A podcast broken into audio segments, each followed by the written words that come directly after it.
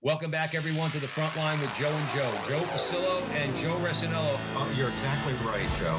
We work for the man upstairs as you do. You're setting me up quite well. You just gave me an alley oop. The greatest revolutionary act you can commit right now is to open your mouth and speak the truth. Whether you're an academic or you're a regular guy, we have to be fearless. And once more, dear brothers and sisters, let us go into the breach.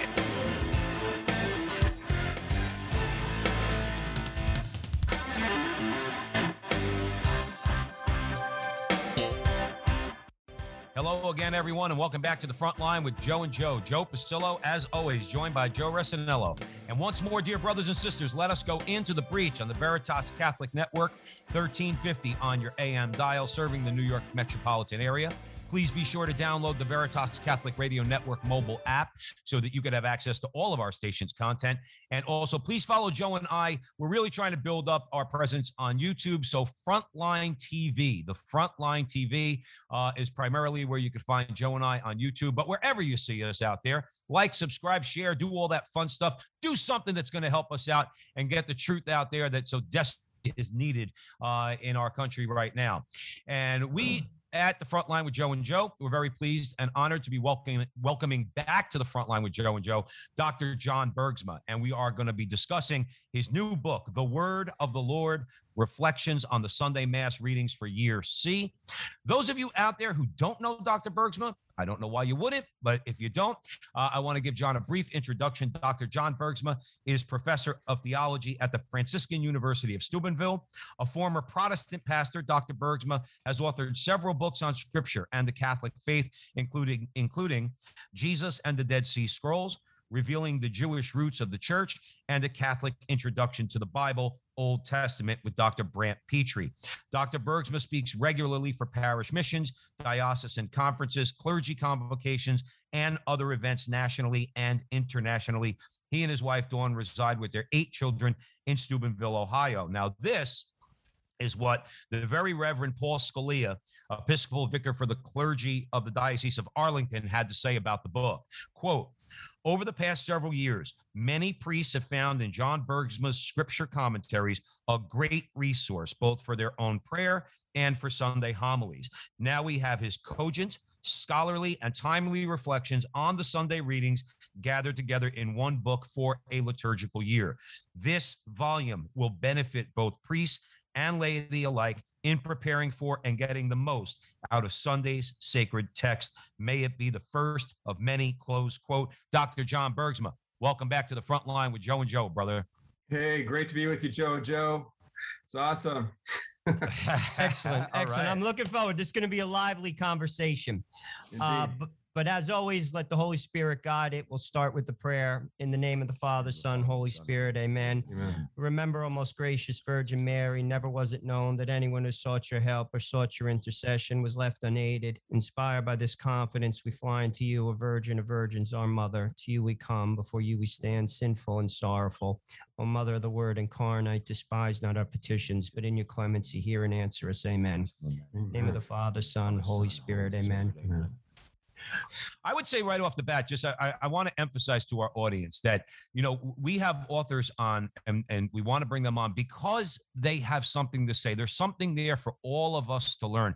I mentioned Dr. Brant Pitre in the introduction. Dr. Bergsma works closely with Brant Pitre.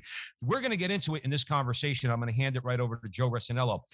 We need to be better with Scripture and I, I, just use the word better. We need to be better with scripture and resources like like what what Dr. Bergsma is providing, along with many others. We have to avail ourselves of these resources. We need to know scripture like the back of our hand. Having said that, Joe Resinello, where we headed?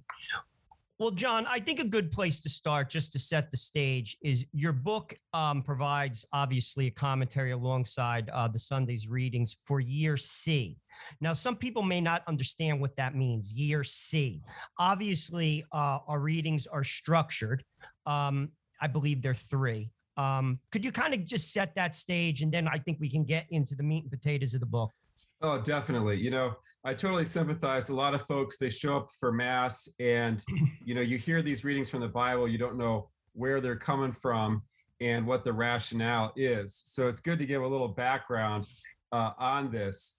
But, um, you know, Joe, as you know, after the Vatican Council uh, back in the 60s, what they did was they revised the cycle of Bible readings for Mass, and they gave us a new cycle.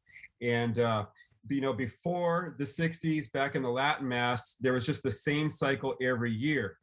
But now, what we have is a three-year cycle where we follow one of the first three Gospels uh, every year. So we have what's called year A, where we follow Matthew, and then year B, which is closing up right now, uh, ending up on uh, November 21st, Feast of Christ the King. That's the end of year B, and that was the Gospel of Mark. So we've been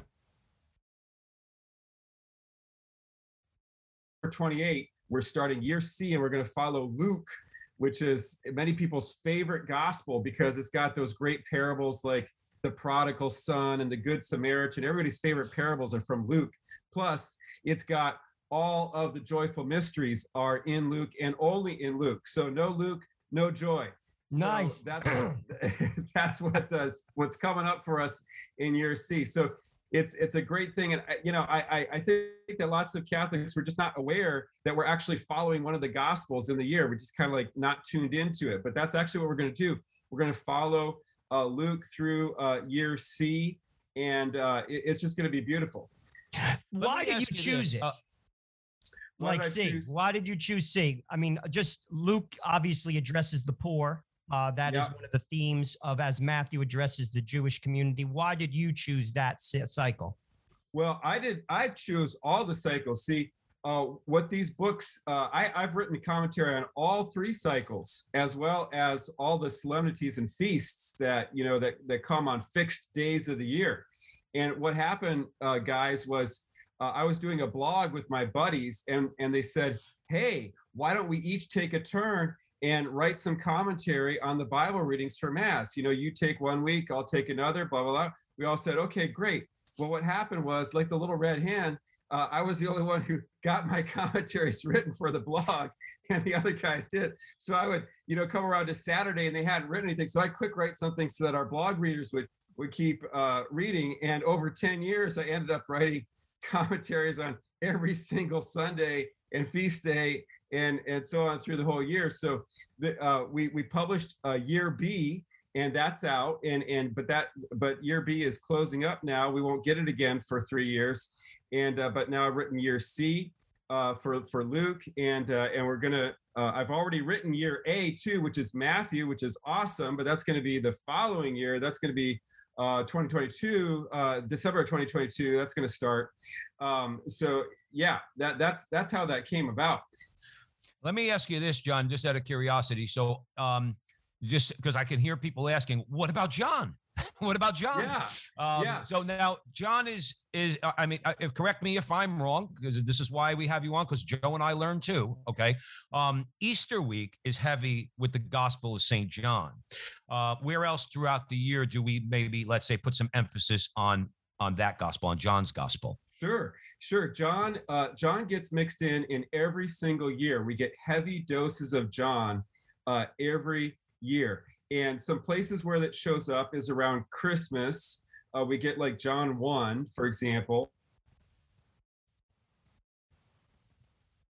Year, we usually read a little bit from John 1 or 2 uh, while we're getting the year started, the, the liturgical year started. And then in Lent, uh, we get John oftentimes, especially as we're getting closer to Easter, we get more and more John.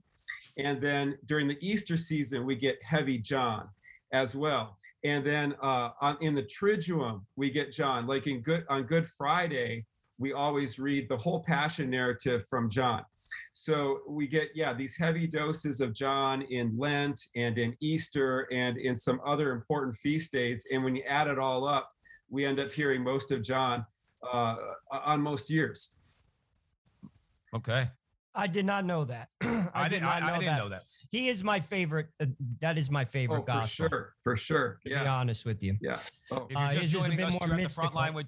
I'm sorry if you're just joining us. You're at the front line with Joe and Joe, Joe Pasillo, Joe Rossinello with Dr. John Bergsma, a friend of the show, speaking about his new book, The Word of the Lord: Reflections on Sunday Mass Reading for Year C. Sorry, I cut you off, Joe R. No, it's okay. No, I mean clearly, John. Um, you know you you have a phd and you're writing from a scholarly perspective the intent of this book is it for the laity or is it for the clergy or is it for both? I mean um you know because obviously i think a lot of people there's a lot of things out there the magnificat the word among us out there that gives reflections. What's the you know intended audience of this this book? Absolutely. It is for everybody. Uh, one audience is uh, priests you know who uh, are trying to i mean we think of our priests and they are so crushed with all the stuff that they got to do, you know? So they're always rushing, rushing, rushing. So I try to do the homework for them so that they can look over like the background of every reading that's going to happen on the Sunday or the feast day, give them, you know, some depth to it so that they can pick and choose and think and say, my parish needs to hear this. So I'm going to focus on that. You know, so I, I did that for priests, for them but then for for lay people too i mean folks this is to help people get into the word of god. We have these awesome readings every sunday that that uh, some really holy scholars you know spent a lot of time praying over and thinking about like lining this all up with with a very uh, strong intentionality. And then they just whiz right by and and usually our pastor only has 10 minutes to talk about them and he can only focus on one or two things. It's like well what about all the rest of the stuff that we read? So i think there's a lot of lay people that want to get into these readings and really want to like why why is holy mother church giving me this reading from hosea you know this sunday? A quick you know a spiritual uh idea. It's like some in-depth stuff from a Bible scholar, but always looking, you know, ultimately towards application, towards like, how can my life change? So that was really my intention. I think too, with when when you have, let's say, works like yours, um, because a lot of times, John, what you get is you know, people say, well, why does the church teach this? I'm talking about Catholics. Okay. Mm-hmm. You know yeah. what others think about the Catholic Church. I'm talking about as Catholics. Uh, well, why does the church teach this? Or why does the church do that? Or why does the church do that? My response you know, in the last couple years, well, why don't you go and listen to the people? Yes, and I've mentioned you to people. I mentioned Dr. Brant Pitre to people. I said, if you want to know why the church does what it does, why don't you avail yourself of these resources? And then when you read scripture, kind of like it, it, it opens you up because now you understand context, which is a lot of times that's another problem with scripture is how people just rip things out of scripture and never give any kind of con- context our protestant brothers and sisters tend to do that somewhat.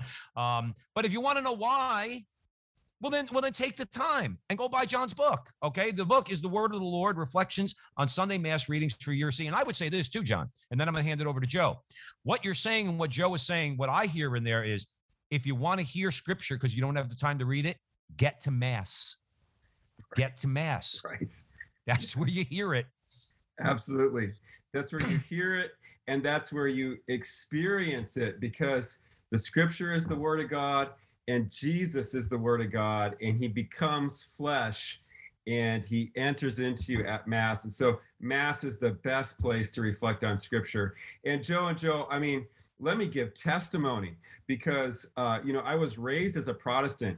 I did not expect my appreciation for the word of god to improve when I became Catholic. I thought that's something that I had down. I thought I was like KFC, you know, they used to have those commercials. We do one thing right. I thought, you know, I do Bible right. You know, we Protestants, we do one thing right, Bible. I admit Catholics do a lot of other things better, but at least we got the Bible down. But then I converted and I began to receive Jesus in the most blessed sacrament. And all of a sudden, it's like it went from black and white TV to color TV. And all of a sudden, I saw so much more in the scriptures. So I just want to give testimony to our listeners, our Catholic brothers and sisters. Don't feel like, as a Catholic, you got to take a back seat when it comes to scripture. The, the church is, is the one that has been communicating scripture, preserving scripture, reflecting on scripture for centuries. The mass readings are so beautiful. Even Protestant scholars so admired our lectionary and our set of readings that a lot of Protestant denominations use it too. And and that was the result of the second vatican council. So i, I just want to give testimony to, to our listeners that your heritage as a catholic is the word of god uh, go to mass listen to what's being said you know use these resources like my book and, and others to get into that. It's so rich. It opens up a whole new world. And then you see the world through the bible through the word of god and the and the, the world looks different when we look at it through the lens of the word of god you know, John, Amen. I mean, clearly we've kind of touched on this and we could expand upon it. Um, Catholics could learn a little bit with regard to emphasis on the Bible. And Joe Pasillo said rightly, um, you hear the Bible in Mass. It's the best place to hear it, but we got to read it on our own. And outside of these resources that you're providing, what could you basically, you know, say to Catholics out there with regard to aiding them in in their reading of Scripture? I mean, I could speak for myself. I read it every day from the Magnificat when I drink my coffee in the morning. I read the readings. Uh, it, it works for me. But what would you say to the Catholics out there who should be reading Scripture daily, as our Protestant brothers and sisters do? Yeah, absolutely. You know what I'm going to say first of all is one of the best ways to do it, brothers, is to get an audio Bible.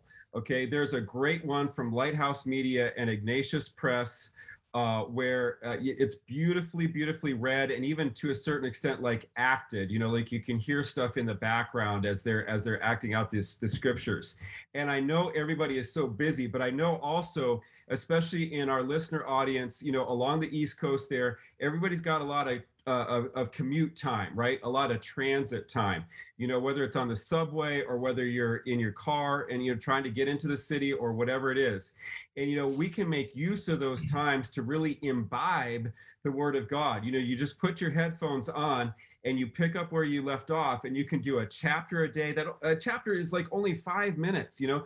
It, it doesn't take long at all. You got 15 minutes maybe you got an hour commute. In hour commute you can you can read uh, uh, uh, listen to an entire epistle of st paul you know in that time. So that is a great way of of doing that. You can do it during your workout. You know maybe you go to the gym you put that in you listen to the word of god during your workout instead of you know something else that maybe is not so edifying. So you know those are fantastic ways. We have uh, father mike schmitz had the number one podcast in america which was going through the bible in a year. Check out father mike schmitz. I believe he's going to do it again this this coming year as well and that is just great leading uh, catholics you know step by step from genesis to revelation over the course of a year. Uh, you know i think it, resources like that but it is worth it uh, at, at some point in our catholic lives to to read through to get the storyline at some point. Don't need to do that every year necessarily but um but you know once or twice uh, you know, you can to go through that gives you that whole context, and that's why what Father Mike Schmitz is doing is so awesome for uh, the Catholic Church in America. So those are those are some easy references. And you know, uh, wor- worst case scenario, just take a Bible and and read. Give yourself a commitment. Say, I'm going to read one chapter a day. I'm going to read two chapters a day, and just keep it up. Keep it in the same place put it on the same place in your shelf. Don't leave it around the house because your kids will pick it up and they'll move it and then you won't be able to find it. You won't do it during your during your prayer hour, but keep it in the same place and just do that those next two chapters. You'd be amazed at how quickly you can move through the whole Bible. You know, you know, what's funny is, and I don't know why this just dawned on me. Okay, when I was living in Brooklyn, when I first met my wife, I was commuting on the subway, and that's how I read the the New Testament. All right. I had read it somewhat before in my life, uh, but I was on the subway. It was a 45 minutes going, 45 Absolutely. minutes coming home. So I got an hour and a half worth of reading. And, and I, somebody had said at the time, similar to what you're saying right now, uh, why don't you read the Bible? And my wife for Christmas that year uh, got me the New Testament Navarre Bible. And it's in volumes. There's a lot of commentary there, for mostly, you know, obviously all of it is from tradition. And that's how I read the New Testament. And then when I was done on the subway, I read it again. but, but now you're giving me an idea because I say I need to read the Old Testament, right? It's kind of like when you think of the Old Testament, John, it's kind of like you get the shakes a little bit. It's like, okay, the news one thing. Now I got to go to the Old Testament. But now I'm going to take you up on that. I'm going to I'm going to yeah. download probably a Light, Lighthouse Media app or whatever it is because I still have an hour. I drive now, so I can't read while I'm driving. but I could listen to scripture on the way. So, and I would recommend anybody, if you're on the subway, read the Bible. If you're in your car, Lighthouse Media, um, and or Father Mike Schmitz, like you said. Joe, Absolutely. Joe, I'm going to hand it over to you. John, a friend of mine, sadly, a number of years ago, left the church and he went to like a non-dominant, non-denominational Bible chapel, and I he asked me to go to a Bible study. So I would go with him to try to witness the Catholic faith. I would try to basically dispel all of like the ideas that people had. And I'll be honest, I got I learned a lot from those guys, and they were great guys, and we became good friends. Um, but one thing I learned from that uh, they believe in Protestants, they believe in something what's called sola scriptura, which in translation is by scripture alone. Could you just explain, because you have that background, where do they go wrong with that approach to basically Christian worship?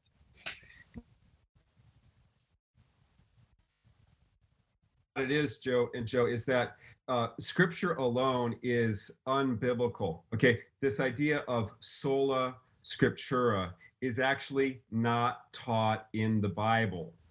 And when that dawned on me, that shook up my world, brothers, because I was, a, again, a devout Protestant. I was a pastor or had been a pastor, had seminary degrees, etc. Was going to the University of Notre Dame.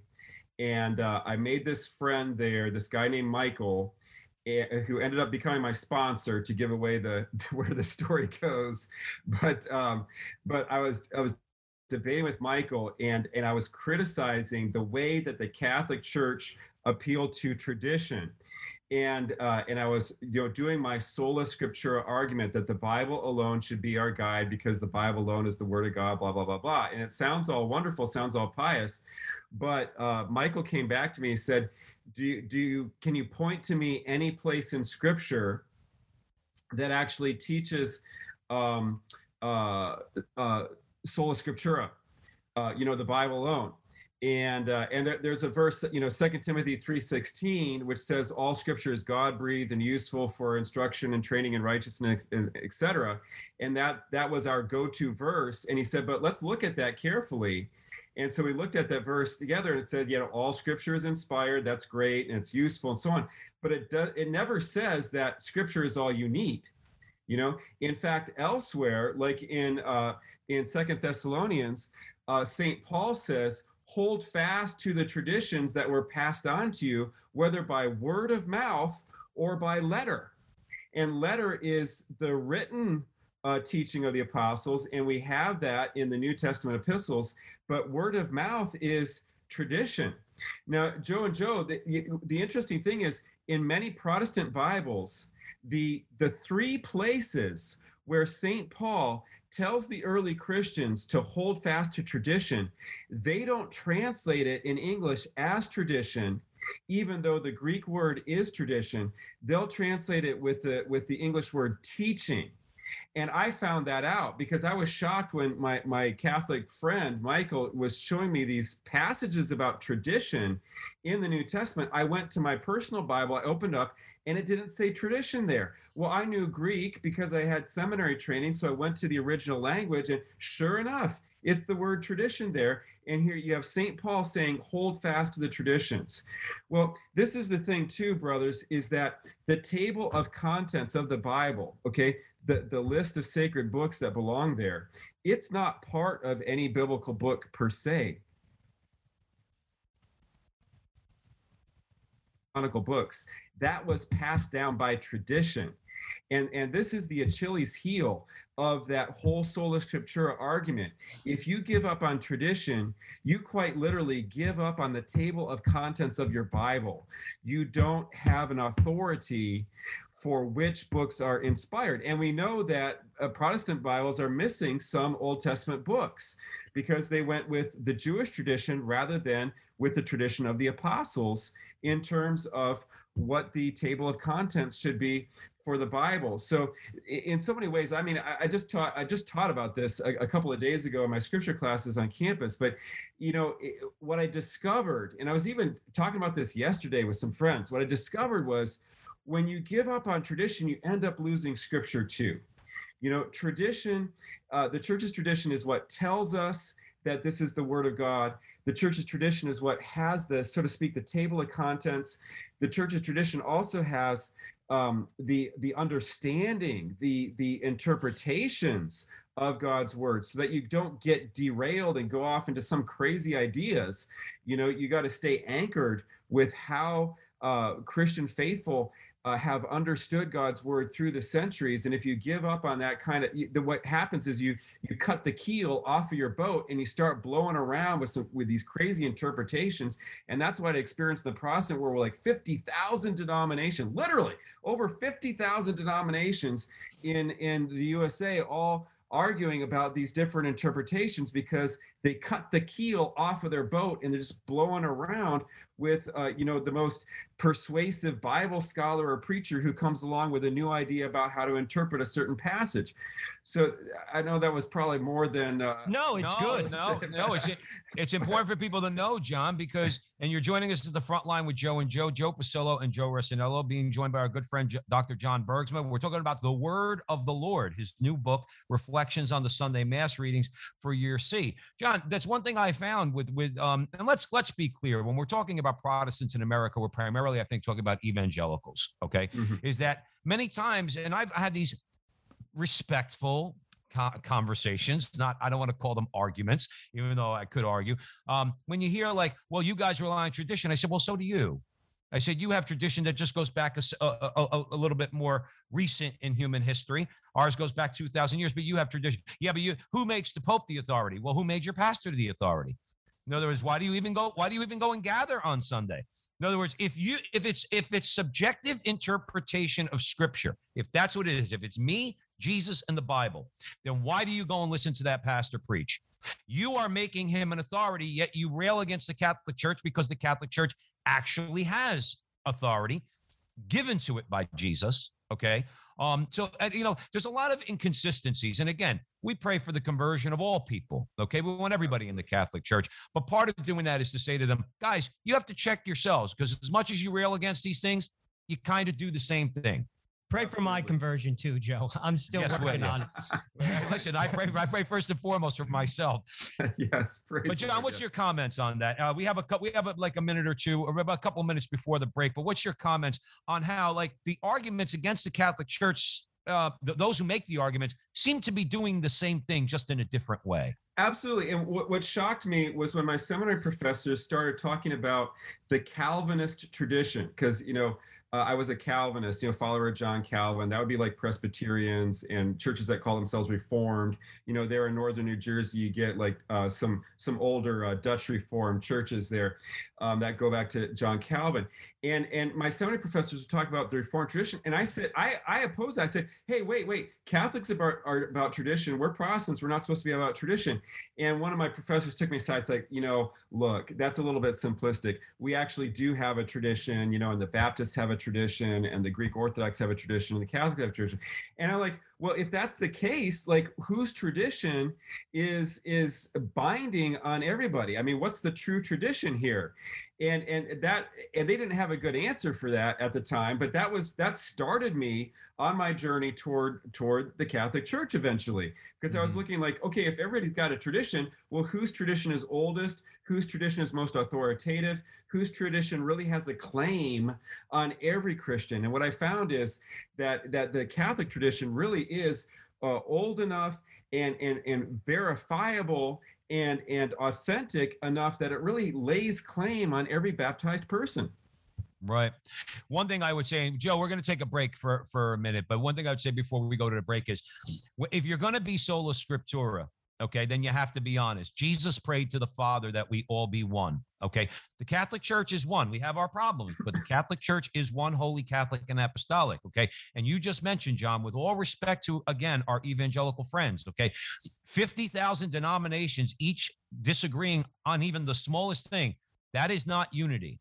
That is not a that is not an answer to a call to Christ's prayer that we all be one, because the that community is decidedly not one, and it bears out in the numbers. But let's uh, let's take a break real quick. Uh, you're listening to the front line with Joe and Joe, Joe Pasillo, Joe Resinello. We're way in the breach with Dr. John Bergsma, and we're talking about his new book, The Word of the Lord: Reflections on the Sunday Mass Readings for Year C. You're listening to us on the Veritas Catholic Radio Network, 1350 on your AM dial, serving the New York metropolitan area, spreading the truth of the Catholic faith. And make sure you download uh, the Veritas Catholic Radio Network mobile app and wherever you see Joe and I on um, on social media, primarily on YouTube at the Frontline TV. Please like, subscribe, share, do something that's going to help us out. Uh, we, would be greatly appreciated. And stick around. We've got another interesting segment with Dr. John Bergsma. Don't go anywhere. You know about our Veritas shows, right? All five? It starts every Sunday at 5 p.m. with the Frontline with Joe and Joe.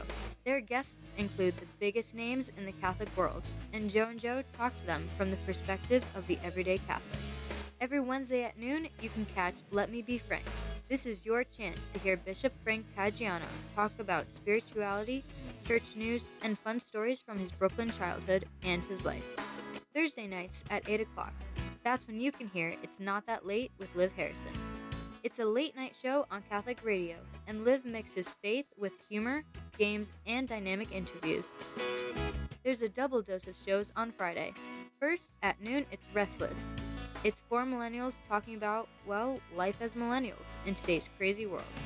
Yes, it's possible to be young and Catholic. Then, at 12:30 on Fridays, you can hear the Focus on Veritas, where Peter Sonsky puts the focus on good works and the good people doing those works. Those are the five Veritas shows, and there's more on the way. Stay up to date at veritascatholic.com or on the mobile app.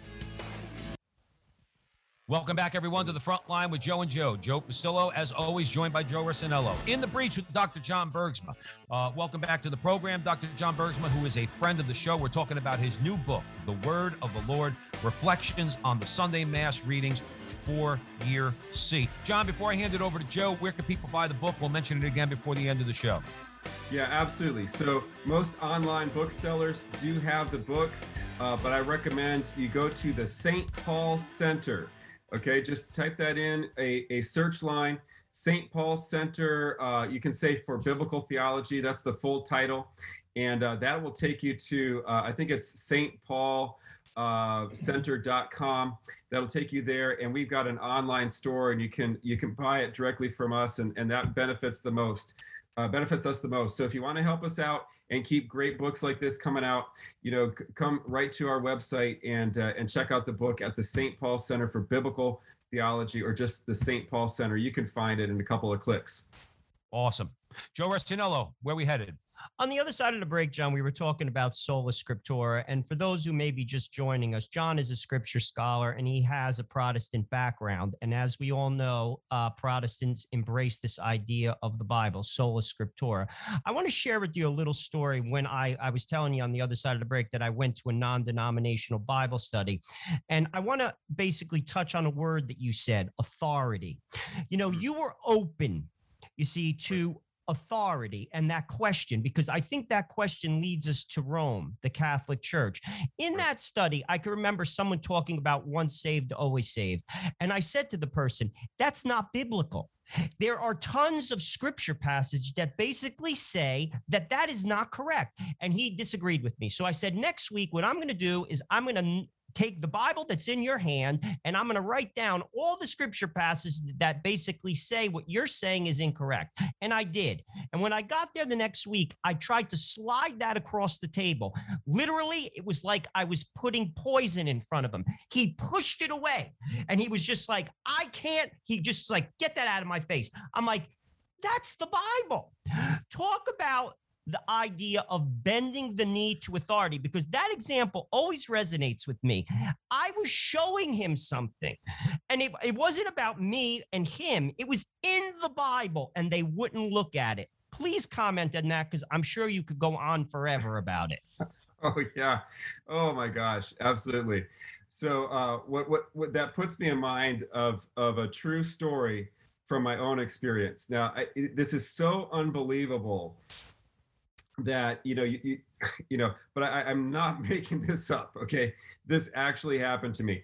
So i was i was in uh, grand rapids michigan okay, which is the center for you know Dutch Calvinism in North America. There's a lot of theological schools, a lot of publishing houses out there in, in Western Michigan, and uh, and there was this this famous theologian in the city that was highly respected, and he was he was elderly, you know, he was in like his 80s, but he had had a really fabulous career, and um, and on Saturday afternoons he would have people over to his house and he would just like talk about theology and and, and young younger theologians and and uh, students and stuff like that would come over there to listen to this guy. So I had an older friend who was a friend of this famous theologian, this famous Protestant theologian, and he said, you know, I could take you over, you know, for these for these afternoon you know get-togethers and and you could hear this guy and i'm like oh wow you know he's famous like bring me along so i go over and we're all gathered around in this guy's living room and we're listening to him talk and uh, as i as i'm listening to him talk i find out that he's not going to church anymore except when his wife makes him. And uh, and i'm like what's that all about? And, and if come to find out uh, he didn't feel like he had anything to learn anymore from these younger pastors that were around in the town because he had taught some of them, you know, and he had been around so and he didn't have anything to to learn. But but his wife would like, you know, make him come to church, and and and that's why he would go. And then I, I listened to him talk about stuff, and I just picked up from him this kind of, you know, kind of like a swagger that he had. And and at one point he said, I don't need to be attached to any denomination or any church. I can just be a universal Christian like Billy Graham and the Pope. And I'm like, I'm thinking to myself, are you kidding me? Like, first of all, Billy Graham is very faithful to whatever uh, denomination he belonged to. And secondly, the Pope, like, he clearly has an identity with a particular church. And like, how does, what are you, what are you talking about? So I was getting so irritated with this older theologian that finally I, I got up the courage to actually said, you know you you have a problem and your problem is you are making yourself your own arbiter and judge of the truth. And i thought that was a pretty sophisticated thing to say because i used the big word arbiter. Arbiter. Judge. So i'm like oh I, I used a big word you know? So i felt pretty good at myself and i sat back down and the theologian looked at me and and didn't miss a beat and he said well that is the protestant principle isn't it I like, what? My jaw drops, and I'm like, what? That never occurred to me. It mm-hmm. never occurred to me that the logical consequence of Protestantism is that everybody is their own judge of the truth. In other words, everybody's their own pope.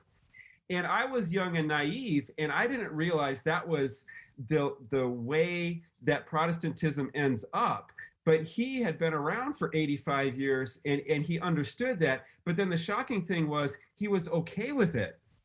But I wasn't okay with it, you know? And so I I, I kind of left a few minutes after that in, in silence and, and we we I rode home with my friend in like a totally silent car because I was processing that. I'm like, is that really the logical outcome of sola scriptura and and um, sola fide and so on? And and brothers, eventually, you know, I realized, yeah, the older that older theologian, he was arrogant, but he did he was not naive, and he did realize where you end up when you take that principle because you cast off tradition, you cast off the church, and then who's to make the decision about what the word of God means? Why, just little old you and mm-hmm. so you become you know the, the, judge of of what's true and and that leads to kind of the chaos that we see in society because in america you know th- that's why we've got all these moral problems because everybody thinks that they can decide for themselves whatever the truth is they don't have to bow the knee to authority and and, and so it's the logical outcome of our uh, protestant culture isn't that the sin of adam and eve though from the yes. tree of i mean it goes right back to that I decide what's right and wrong. You have everything else, but I, God, decide what's right and wrong. And they were like, eh, no. And that's what we do today. That's right. what that gentleman was doing. That's what we do. No, no. You made the ocean, you made the Himalayas, but you know something? On abortion, you're wrong. right, right. Yeah. When it says the, the snake says, You will know good and evil. And a, a bunch of scholars point out that that has the sense of you're going to determine good and evil. So the, part of what the snake was offering them was, oh, you eat this fruit and you're going to be divine uh, omniscience. You're going to have this divine wisdom. Of course, they don't get divine, uh, you know, divine knowledge and stuff like that. He over he oversells uh, his product uh, there, but uh, but they do you know go astray because they they attempt they're attempting to determine what's right and wrong for themselves rather than following what their loving Father uh, instructs them. You know, it's it's funny as you guys are talking. I'm thinking in my mind, you know, um, we, there there's a United newly elected elected United States senator who basically came out and said that you know Christianity and abortion and my version of Christianity are just they square perfectly fine. And that seems to me to be a, a, perfect example of what you guys are talking about. In other words, there is no subjective interpretation of Christian uh, of Christianity. It is not um, horizontal; it's vertical. Comes from the top down. Okay. And as Joe said, the problem is authority. Nobody wants to say, I remember, I forgot who it was who, when I was on my journey back to the church or beginning to practice the faith again, uh, uh, when I first heard, uh, I think Joe, uh, Joe, remind me, was it Francis of Assisi who said, said to the Lord, um, Lord, I know who you are. I know who I am, and I'm not you. Yeah. And that's something I think people need to learn. Right? That, Am I right that about involves that, humility. I mean, it comes down to the authority question. Ultimately, it's bending the knee. When I used to teach RCIA, I always used to say to people, God's house is heaven and it's his rules. It's not mine. If I want to go in, I have to listen to him. Just like if I want to go into John's house, if he tells me to take off my shoes, he has every right to. So I have to take my shoes off. Well, heaven is God's house, and that requires humility. Um, and, you know, that's to be honest with you, for the great as well as the simple. We have to be humble to accept God's word and accept his authority. And since we're talking about authority, John, just from an educational perspective, uh, could you talk about the authority of the Catholic Church? Because we have three sources we have the magisterium, we have scripture, and we have apostolic tradition. How do they all work in unison as opposed to the sola scriptura approach? Sure, absolutely. So um, what we find is that it's it's like um, uh, you know the saying in the book of Ecclesiastes that a cord of three strands is not easily broken what I experienced as a Protestant was that Protestantism was basically a cord of one strand. You know, it, it was the scripture. And uh, that is easily broken. And even in the little community, 90s, you know, we just had this little neighborhood of maybe 4,000 people in the center of town. And there were uh, at least a half a dozen little churches just in that one neighborhood and I met the other pastors because it was such a small neighborhood.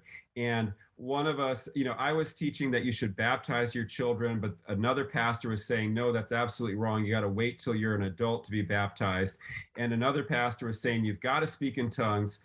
Otherwise, uh, you're not really a Christian, and so on and so on. Everybody had their own gospel that they were getting. And at first, I was naive and I thought that, well, my fellow pastors here in this neighborhood, they just haven't looked at the same verses from scripture that I've that I've looked at. You know, so I would try to persuade them by citing scripture to them that I thought backed up my beliefs. And I found out that, oh, they've got their verses, you know? So they got their verses for adult baptism. I've got my verses for infant baptism. And it's verses versus verses, if you're following me and that's what you end up with in sola scriptura is verses verses verses. But again getting back to your question joe of you know we have scripture we've got the tradition and we've got the magisterium. And they testify to one another. They are mutually supporting.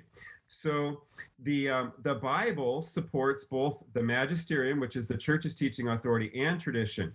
In in uh, second thessalonians 2.15 st paul says hold fast to the traditions that we taught you. Okay, so that's scripture testifying to the importance of tradition. And then in Matthew 16, Jesus says to Peter, uh, You are the rock, upon this rock I'll build my church, etc. Uh, what you bind on earth will be bound in heaven, what you loose on earth will be loosed on heaven. Joe and Joe, that binding, loosing language, that's totally lost on us Americans because we're not first century Jews. But in the first century, in Jewish culture, binding and loosing meant the authority that um, that rabbis had to interpret the word of God. And and what Jesus is doing is he's investing Peter with the authority to interpret the word of God, to bind and to loose. To bind means to forbid something on the basis of scripture, and to loose means to permit something on the basis of scripture. So that was an authority that had been given to the priests by Moses, but then in the first century, the Pharisees had taken over that role illegitimately. They had usurped it from the priesthood. But Jesus gives that authority to Peter. And then what we what we see in the book of Acts is that Peter and the apostles, they share their authority translations as elders, but he, they, the apostles share their authority with the presbyters, and that's the word that we get priests from. And so that's the beginning of the priesthood and what we call apostolic succession this succession of authority figures that come down to us from from the apostles. And so that's the magisterium of the church. And so scripture testifies to both tradition and the magisterium. Then you know the church's teaching its magisterium tells us that the scripture is the word of God. That's like the document Dei Verbum from Vatican II. It testifies to the word of God. That's the magisterium testifying to the word of God. The tradition testifies to the word of God. You know, the, the fathers, the doctors of the church, again, the saints, they're constantly testifying to the power of the word of God. So um, you've got uh, tradition. Uh, well, you got the magisterium testifying to the word of God. You got the magisterium testifying to tradition as well. You know, and so it, it's mute. They are mutually self-supporting. Okay, the fathers and the tradition testify to the teaching authority of the church and Scripture. Scripture testifies to the other two, et cetera, et cetera. So it's it's it's mutually self. And that and I found that that's so strong because you know you you get you get uh, secular Bible scholars like Bart Ehrman. Some of our listeners will recognize his name because he's written some New York Times bestsellers, like a book called Misquoting Jesus, where he freaks out Protestant Christians by pointing to the fact that there's, uh, you know, some uh, some parts of the New Testament where we're not sure what the original word was uh, and, and, that that freaks out some Protestant readers. But when you're a Catholic, you know that your faith doesn't depend on you know one verse here or one verse there. And, and and some doubt about what an original Greek word was in the epistle to the Romans or something like that your faith is based on on this huge river. It's like the mississippi river flowing. You got magisterium you got tradition you've got the scriptures they're all flowing. And so a little uh, you know an eddy on the side of the river is not going to like uh, mess stuff up because you've got this huge flow of the word of god through history to depend on I think it's so important for people to understand. If you're just joining us, you're at the front line with Joe and Joe, Joe Pasillo, Joe Resinello. We're having a fantastic conversation with Dr. John Bergsma about his new book, The Word of the Lord Reflections on the Sunday Mass Readings for Year C. John, see, you hit this like when Joe talks about authority, and you're and you're and and and and, and just uh, piggybacking off of what you just said. You know what I hear I hear this. I don't get freaked out over that word. You want to know why? Because the church doesn't get freaked out over that word because superior minds in the Catholic Church, Augustine comes to mind and many other, uh, you know, uh, earlier than him, they've already hashed this out. If the church says it, my world is not going to get turned upside down because a different translation of a Greek word, um, you know, starts coming our way. No, I trust in the authority of the church, okay, that says, no, this is the correct interpretation of of this particular parable or this particular right. teaching of Jesus right. or whatever the case may be. It's so important. It gives us peace. You it know, does. when you know, uh, uh, it's like having we have the greatest king. All right. We have Right. Jesus Christ. He gave us a church. It gives us the greatest peace. I don't have to struggle with a lot of this stuff because, as my brother in law, Joe Resinello, says all the times, it's written down. It's Yeah. written down. Just open your heart and open your mind to it. That's the way I see it. Yeah, yeah, yeah. And the church father Origen said that the scriptures are more truly written on the heart of the church than they are on the written page. And what what the what the church father Origen was trying to emphasize by that is um, the, the the saints and the faithful throughout the ages have um, they have digested the word of God and and understood it and lived it out.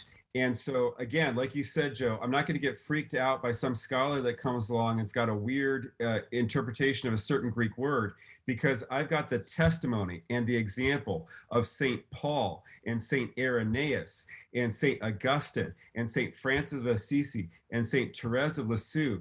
And they have lived out this faith and they lived it out faithfully and they've changed the world in their times and they they have lived holiness unimpeachable holiness like you you the, the many many of the saints you you can't you know what can you say against saint teresa of calcutta for example okay? Such an example of holiness. Well what she did was she took the word of god and she put it into action.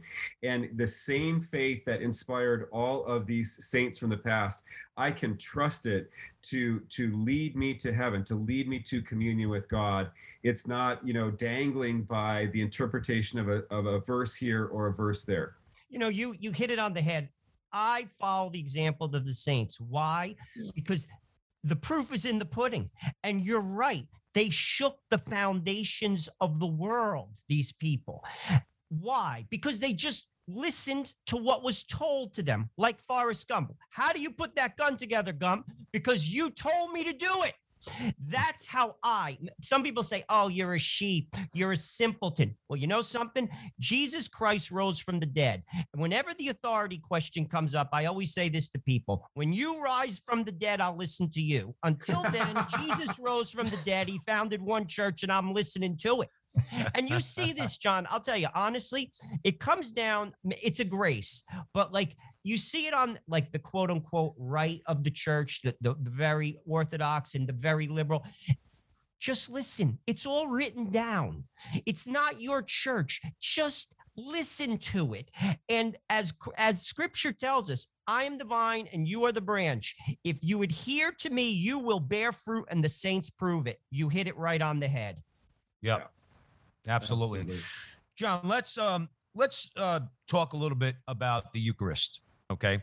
Um, it seems like and again, because I, I don't think people are getting into maybe, you know, John 6, um, understanding, maybe they're a little ambivalent about the church's teaching, or they don't believe fully that it's really Jesus. Okay.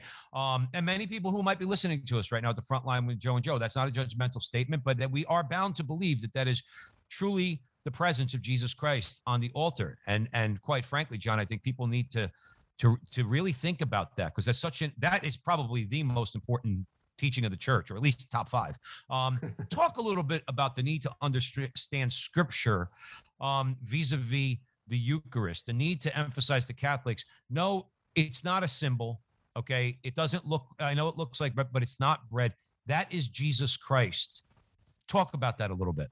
Oh, absolutely. Oh, I love to talk about. I, I wish we had another hour to talk about this. but first of all, brothers, it was the Eucharist that converted me to Catholicism. You know, I was a Protestant pastor. I had two master's degrees from one of the hardest seminaries in America. Um, I was very well educated in my faith. And here, I, I, like I told you, I met this friend, my Catholic friend Michael, and and he challenged me on the Eucharist and he pointed out that the literal sense of the New Testament, every time it speaks of the Eucharist, the literal sense is that it simply is the body of Jesus. And he challenged me on that, says, like, why don't you believe that? Why do you always interpret these passages as being metaphorical? And I pondered that, and and and it was like, oh gosh, the shoe is on the other foot now, because the usual Protestant criticism of uh, of us as Catholics is that we don't take the scriptures in their literal sense, or we don't take them in the plain sense, et cetera. We're trying to get around the meaning of the Word of God.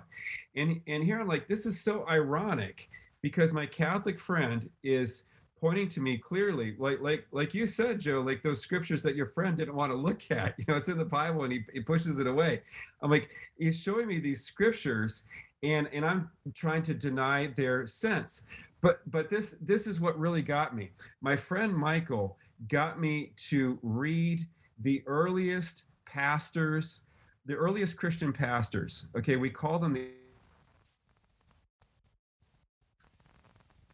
early pastors who uh, lived, whose lives overlapped with the apostles themselves. One of them, his name was Ignatius, and he was the he was the bishop of the entire church in uh, the city of Antioch in Syria. and he got arrested by the Roman authorities for being a church leader, and he was sent to Rome. And we're talking about the year 106. It's that early. 106. Okay. So he's being taken to Rome and he writes letters to local churches as he passes through these different cities on his way to be eaten by the lions. And he passed through this city called Smyrna and he wrote a letter to local church. And one of the things he said to them was stay away from anyone who refuses to confess the Eucharist to be the flesh of our Savior Jesus Christ, which suffered for our sins and the Father in his goodness raised up uh, for our salvation and I read that. Okay, I read that uh, because I was given a copy of Ignatius of letter uh, Ignatius's letters from my friend Michael, and I read that and I realized, oh my goodness, if I was put in a time machine and went back to the first century, I would not have been considered a true Christian because I knew in my heart that I was denying that the Eucharist is the flesh of Jesus, which suffered and which was raised. And and about a day and a half about 36 hours after i read that testimony from this early church pastor who knew the apostle john himself and and who died giving a testimony to his faith by being eaten by lions in the colosseum in rome. And this early pastor said the true faith is the eucharist is the flesh of jesus which suffered and which which uh, was raised. That is foundational. And and brothers it's not only that but it's that um, Jesus calls the Eucharist the new covenant. In Luke 22 20, he says, This cup, holding up the Eucharistic cup, this cup is the new covenant in my blood. It is the new covenant. Let don't let's not do a Bill Clinton thing here and say what is what is is mean, okay? But this is the new covenant in my blood, which means consisting of my blood.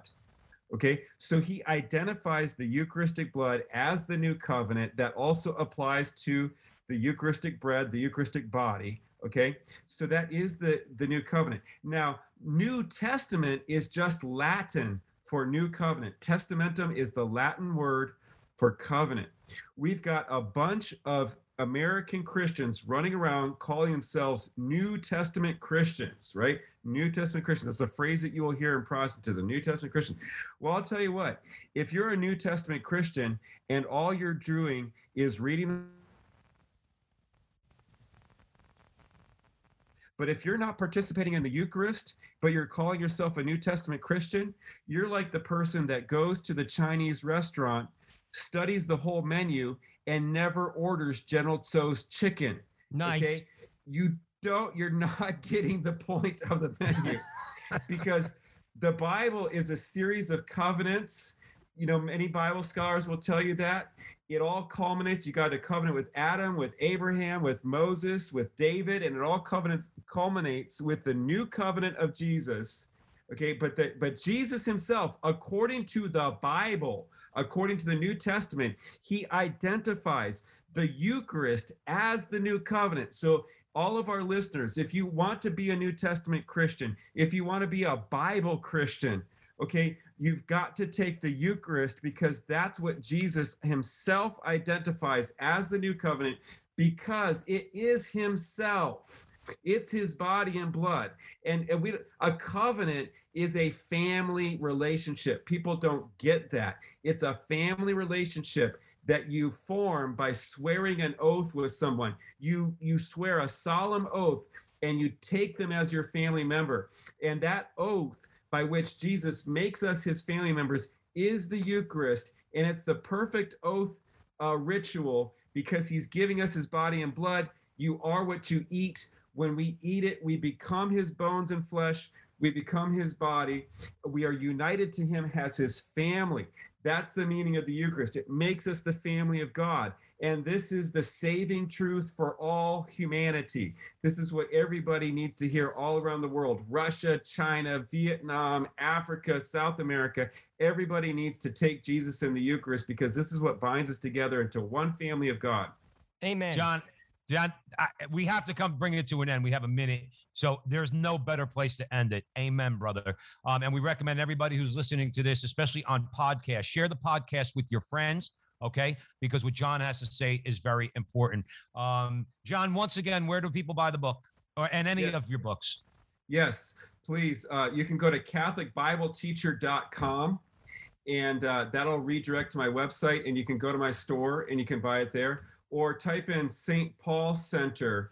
Uh, into a search line and look for uh, the St. Paul Center for Biblical Theology with me and Dr. Scott Hahn, and you can go to our store there and get the book too. Awesome. Thank you so much, John Bergsma, for being on the front line with Joe and Joe. And thank all of you out there for joining us on the Veritas Catholic Network, 1350 on your AM dial, serving the New York metropolitan area, spreading the truth of the Catholic faith. Make sure you download the Catholic, Veritas Catholic Radio Network mobile app so that you can have access to all of our station's content. And please, wherever you see Joe and I on social media Facebook, YouTube, Frontline TV, Frontline with Joe and Joe, wherever you see our ugly jersey mugs, please like, subscribe, share do all that fun stuff. And remember, until the next time, that our conversation is your conversation, and that conversation is going on everywhere. We'll talk to you soon.